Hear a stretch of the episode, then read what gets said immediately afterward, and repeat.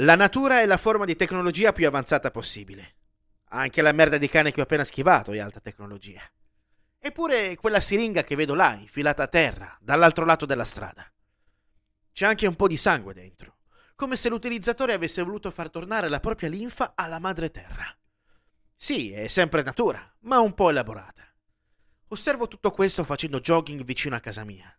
Osservo anche gli altri esseri umani che praticano la mia stessa attività. Non so quanto siano partecipi del ruolo ancestrale della natura, quanto piuttosto siano concentrati sui loro ruoli nel cosmo. E per pura noia li ho divisi in categorie. Lo sportivo compulsivo.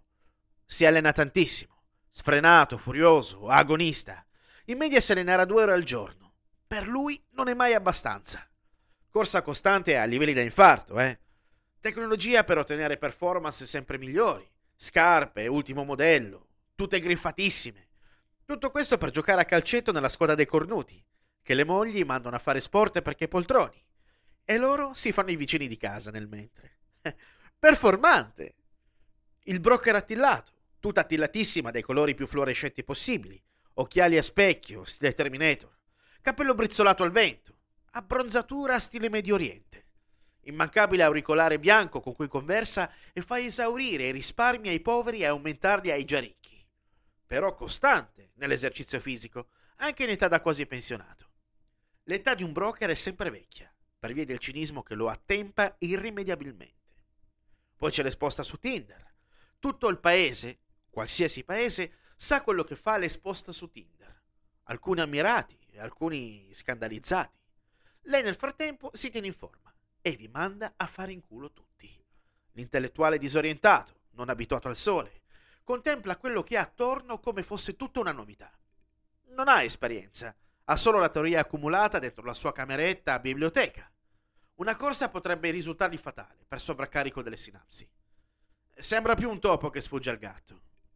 Quello che ha perso l'autobus, che è qui per caso, ma corre più di un centometrista. Ha perso l'autobus e conta di riuscire a riprenderlo nella fermata successiva, tagliando per i boschi. Temerario e calcolatore, costretto a sopravvivere, mentre tutti gli altri esseri umani lo guardano con ammirazione ed invidia. Potrebbe essere la sua ultima corsa. Infine, il rivoluzionario in bici con i sandali e cane, il ribelle anticonformista in bicicletta. Questo cerca nemici dove la gente fa sport, perché sa dove si annida il capitale più sporco.